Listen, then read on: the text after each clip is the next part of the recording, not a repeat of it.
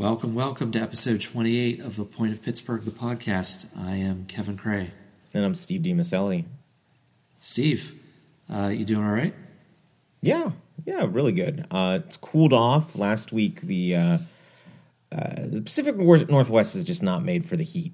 So, um, and, and last week I was just in a room that was like one hundred ten degrees. That's not true. But, I mean, there's no air conditioning anywhere to be found, at least not in, like, apartments. But, um, you know, but we, we cooled off this week to a much more reasonable mid-seventies, so it's it's nice and comfortable out here.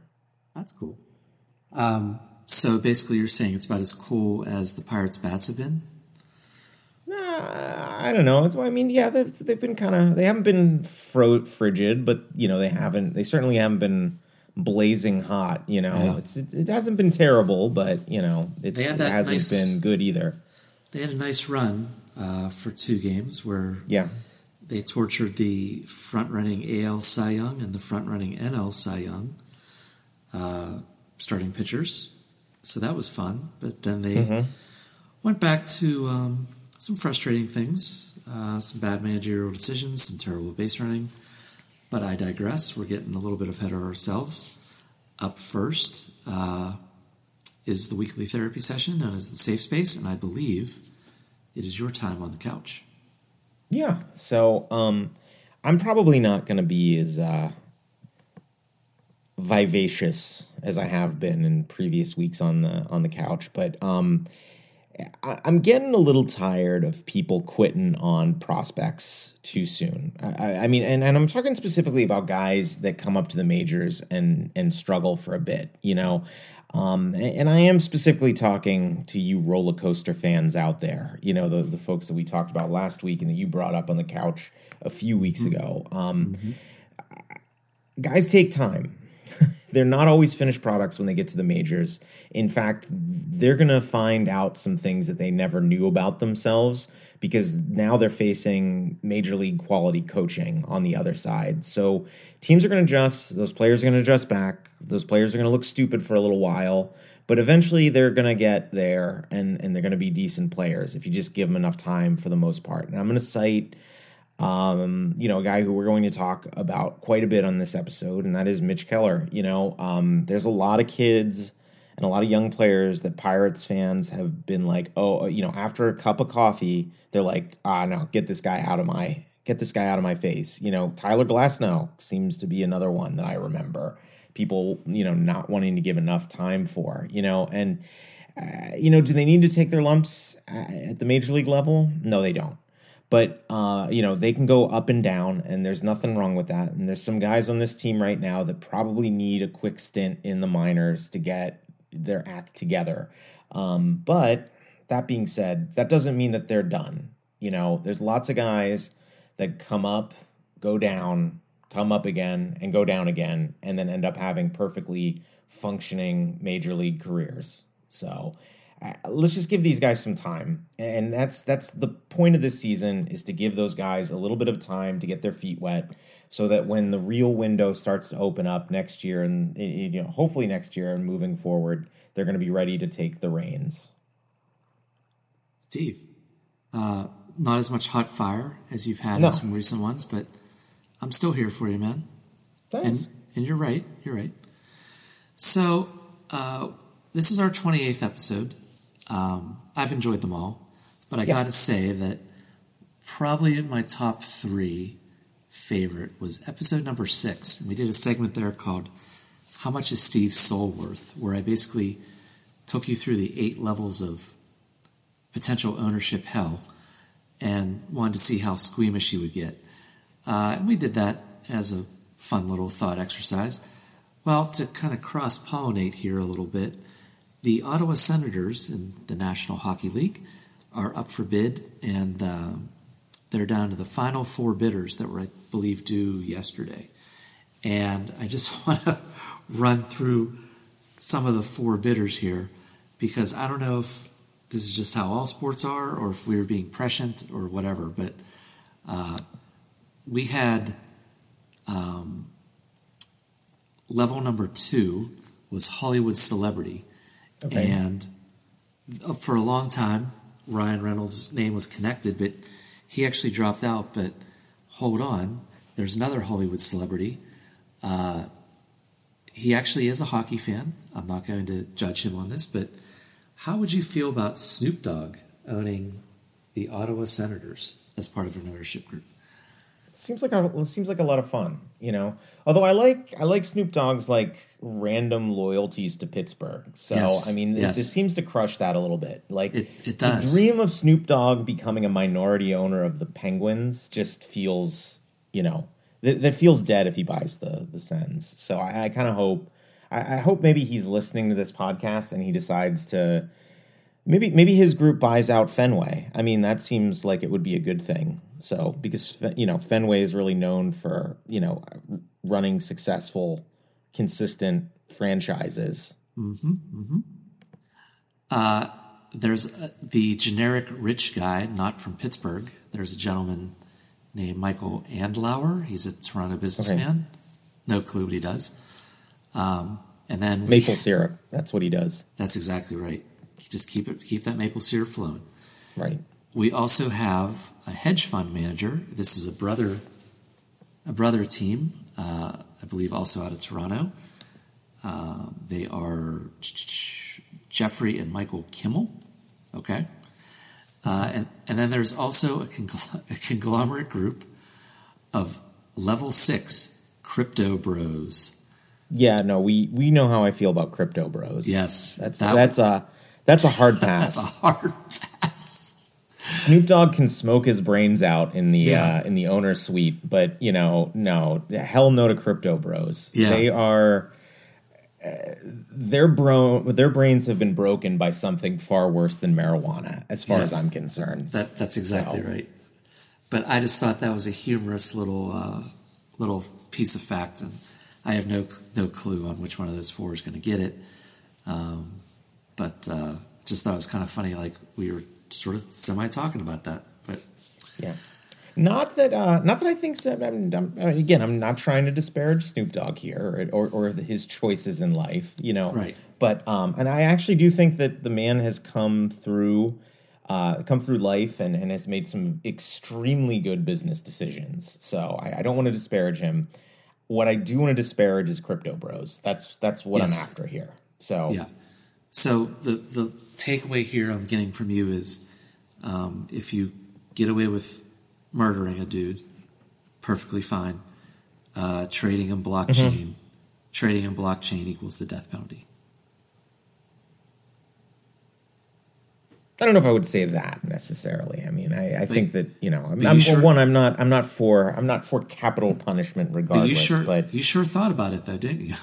I mean, I, I think, you know, I, I, I you know, I, I mean, if somebody murders somebody, yeah, they should probably go to jail for the rest of their lives. If, yeah. uh, if, if, uh, if somebody trades in crypto and, and likes to talk about it, I have no problem shit posting them or talking badly about them on the podcast. So, um, that's, that's sort of the way that I look.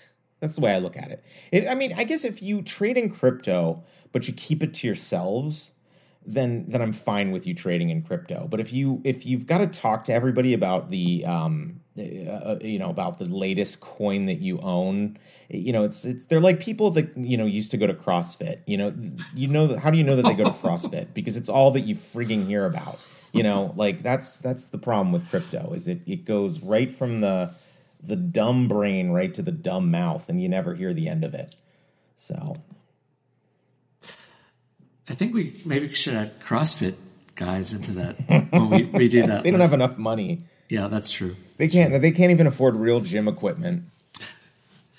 So uh, the Pirates have been struggling. It's it's May yeah. and they've been terrible. In well, May. They haven't been terrible uh, lately. They've been sort of back and forth. They've been playing yeah. five hundred ball. Let's yeah. not say five hundred. That's that's yeah. a little exaggeration. Okay.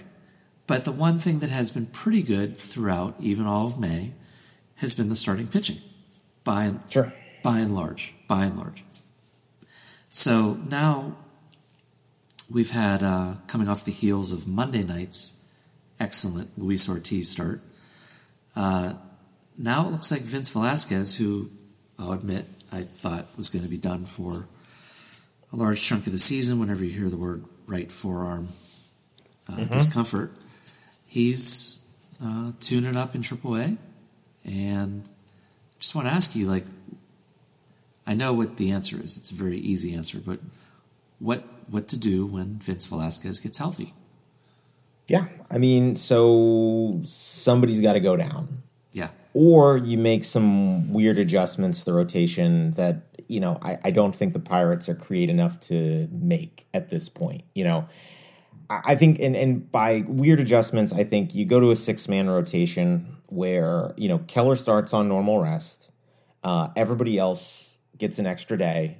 Um, and, you know, basically the off-day pitcher, the guy that's going to pitch the next day, sort of casually becomes the middle reliever, you know, just in case somebody's having a bad day. They they come out in the third inning and, and, and you know, do some either do some mop-up duty or try to keep the game close. Like, to me, that would be an ideal solution.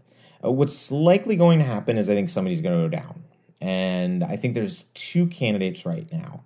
Uh, I think it's fair that both of them to go, for them to possibly go down. But I, I'm going to say Luis Ortiz. Yeah. Even after his good start, and Ronzi. I think mm-hmm. um, I, I think Oviedo's showing enough that I think it would be really unfair to send him down or take him out of the rotation. I, I think I, I want to see how his two-seamer, splitter, whatever it is, continues to work uh, for him at the major league level. And he's also coming off a really good start. So I think by and large, he's been better than Ronzi has. Ronzi's results in May have been not great, and his peripherals have, or peripherals peripherals have been awful. You know, I, I think he is in May. I think he's striking. He struck out as many hitters as he's walked.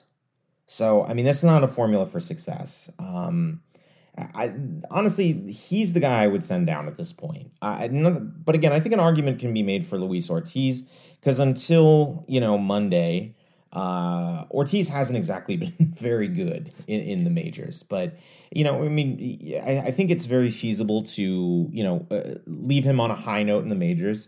He's fig- I'm sure he's figured out some things to work on, and, and he can go down there and really attack the zone, uh, which is why he was successful yesterday, uh, or on Monday, I guess, depending on when I actually get this thing edited and released. Um, but it's, um, But yeah, I, I, to me, I think he, you know, either one of those guys. But I'm, I'm leaning towards Ronzi. What are your thoughts? Well, Occam's razor tells me it's Luis Ortiz, but sure. I would like to see, like you said, um, I, I'll say Oviedo just because he's been a little bit more of a struggle than Ronzi for me. But I'd like to see Oviedo push out someone from the bullpen and kind of use him as a multi-inning reliever. Uh, and I'm not saying that's going to be his permanent home. Sure. Because I, I think we all know that Vince Velasquez and or Rich Hill were, were signed to be traded. Sure. Uh, potentially. But, you know, we could be talking about Rich Hill, wild card starter. Um, but in theory, you know, Oviedo obviously has the longer runway than Rich Hill or Vince Velasquez. So I'd like to see them stay up here, work with Oscar Marine, uh, and, and do something like that, especially like you said with the sinker, which is promising. And and I do think that the Pirates are drastically lacking in that middle re- relief solution. So, I mean, like I, I like the idea of – I don't hate the idea of, of having that player on this team. I just don't like the idea of it being uh, – I, I, like I said, I think um, I, I think he's uh, – I think Oviedo's earned – the shot at staying in the rotation, but um yeah, yeah but I mean I agree that like I, I don't I, I I hate the idea of sending any of them down right now. I mean, but reps are reps, and I think, you know, particularly uh, you know um Ronzi, I think he could definitely use some time to get some things right. So um that middle relief slot, I mean, that could easily go to a guy that's not like a first run prospect, like a guy like Osvaldo Beto, who's been doing pretty good in Indianapolis. Like, he could easily fill that role if they chose to. Even Colt, uh, Cody Bolton, I think, could stretch out and do that as well too, you know, yeah. So pitch a okay. few innings a game. So, but it's not something they don't need, and I think it would be helpful for him to be that guy, um, because I think he'd slot in pretty nicely after, um, you know, if, if Ronzi's slider is not working, or if, you know, if, if, if uh, Luis Ortiz is just sort of missing the zone. Um, I, I think it would work, but I, I'm not necessarily. I, like I said, I, I I prefer Oviedo in the rotation. I think that's where his upside is, and I think he's the closest to being ready to stick in the rotation. Yeah, I one hundred percent agree with all that, but I guess I'm just looking to try to maximize as many assets as possible and sure, sure. improve on a pretty shoddy long relief situation that the Pirates have yeah. right now. Yeah, no, it definitely is bad, and I, I definitely see where you're coming from. Yeah, so uh, all the pitchers, you know, have had their moments, but there's one that has been shining like a bright North Star all season long, and that is one Mitch Keller for the Pirates, who, as of this recording, is now uh, third in the National League in pitcher, starting pitcher F four, um, trailing only Zach Gallen, who the Pirates Uh, made them call Daddy last Friday, mm-hmm. and Spencer Strider, who's decided just to strike out every living human uh, that he sees this year. But Mitch Keller is right there with him uh, in third. And you said something on the pod last last week, almost as like a little bit of an aside, when I was talking about how Garrett Cole's twenty fifteen to me was like the uh, the most Cy Young worthy season I've seen in a very long time, probably since Doug Drabeck's actual Cy Young season in nineteen ninety, uh, and you kind of made me realize that I better go back and compare those two guys, um, because one thing you, you said that kind of struck stuck out to me is that Cole didn't even strike out um, a batter per inning. I mean, he was really, really close, right? Which, which we'll talk about in a second here. But uh, Keller, if you look at them side by side, has pretty much got Cole beat across the board, and he's even going to maybe potentially outpace him on innings, uh, mm-hmm. which is interesting. So the Pirates have had a very long uh, and history-laden franchise. Um, I know a lot of people like to focus on the recent, uh, you know, short thirty, forty years of relative non-success, but this is a very history-laden franchise. But sure. The Pirates have not really had great pitchers. You know, they're they're more known for the bats, the Stargills, the sure. Clementes, the, the Hans Wagners of the world. The but, Jason Bays. Exactly. But uh, if you do a sort by pitcher war from nineteen fifty to nineteen twenty-three, so basically we're just going to call it the integration era, uh, the top eight pitchers by war are all named Bob. Huh. Yeah. Now I don't mean to put huh. you know, I don't mean to put you on the spot, my friend. But how many Bobs? There's three of them. How many Bobs can you name in the top eight? Huh. Well, I'm, you, I'm kind of looking. I'm, I'm looking at the rundown, so I'm sorry. I, I, I know I know the answer already. So uh, well, I, I feel I feel I feel inauthentic by um, you know. God, can you so. not let me have like? It ain't Bob Walk though. It's not Bob Walk. It's no. not Bob Walk. I'll tell you that much. So uh, Bob Friend, who's yep. probably the second best pitcher in Pirate history behind Vern Law, even though Vern Law is not in the top ten for a single season of okay. pitcher war. Um, Bob Moose got one of them okay. in nineteen seventy-two. And I've never even heard of him.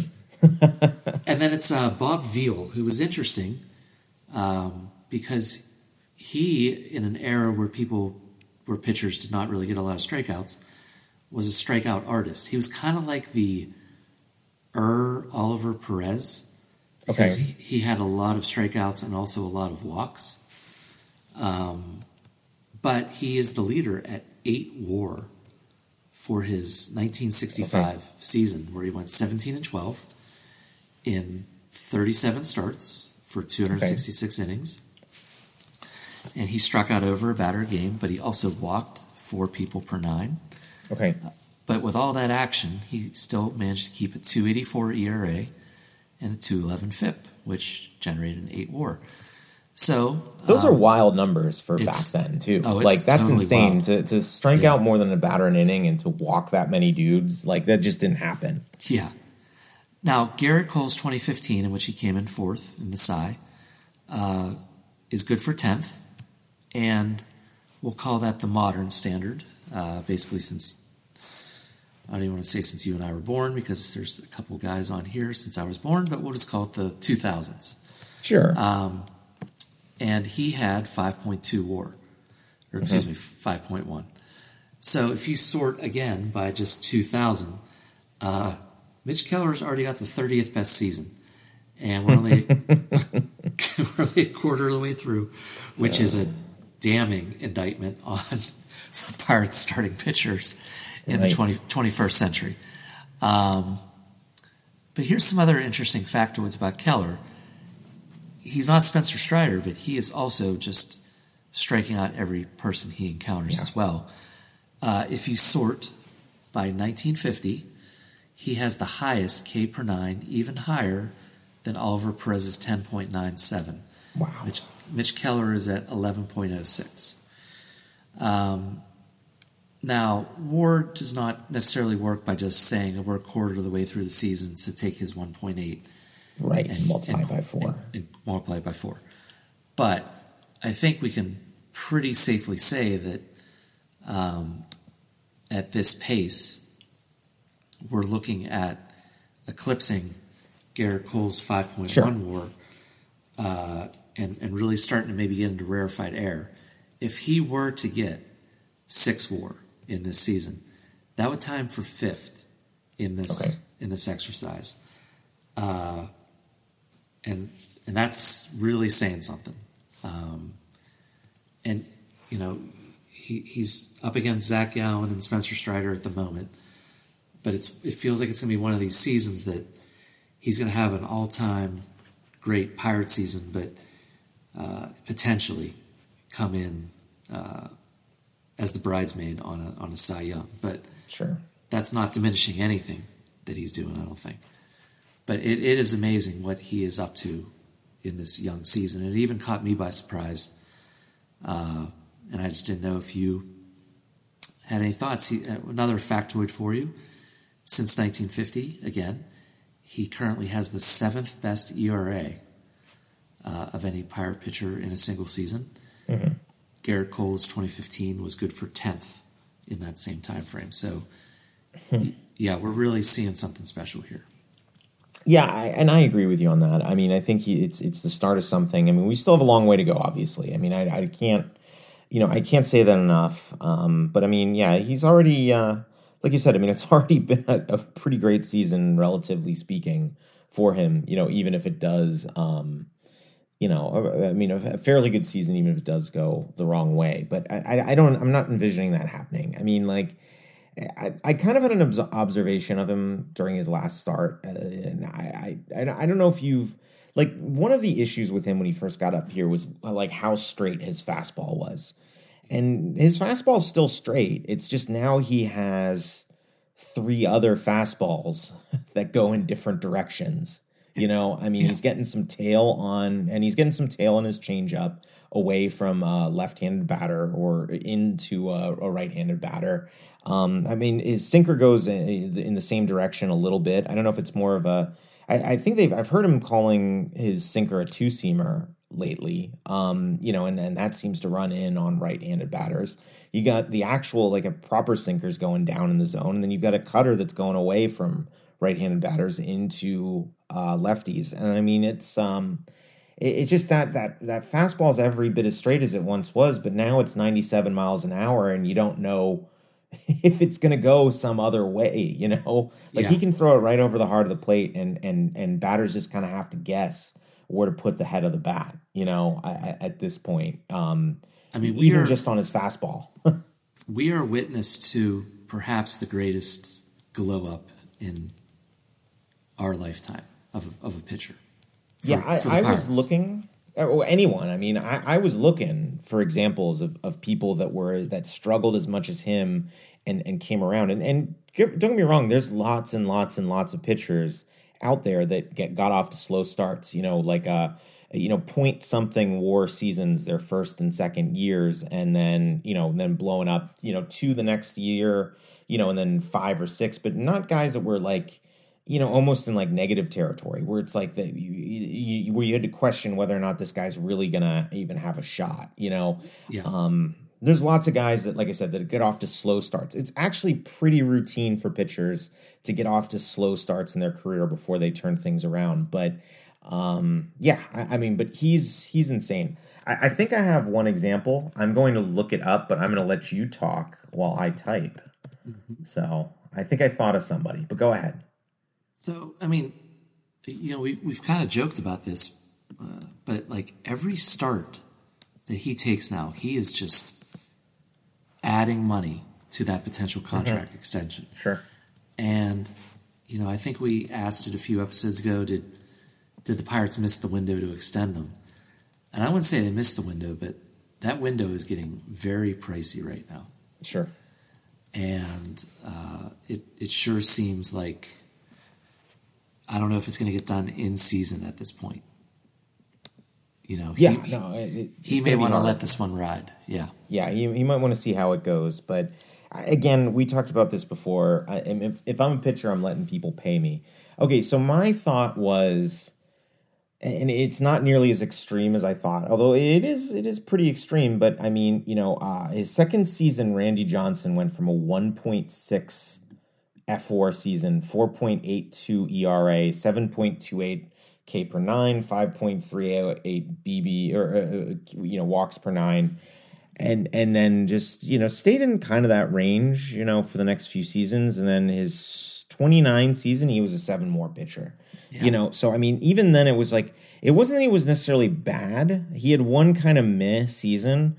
Um, and then just started, you know, slowly getting better, you know, then the walks started to tick down after his twenty-eighth season, you know, and, and, and those strikeouts really played. But that was the one guy that I was thinking that might be, oh, I, you know, comparable. And I'm not saying that Mitch Keller is a comparable pitcher to Randy Johnson yet. Yeah. It's just that, you know, that just kind of sort of iterates again. These guys aren't showing up as finished products. You got to give them some time to really, um, to really go nuts. You know, I, I agree that there's plenty of other guys out there, but I guess I was thinking more just from a Pirate standpoint. Oh, I see what you're saying. I see what I, you're saying. I, it's hard for me I to can't. remember a guy that has glowed up this much.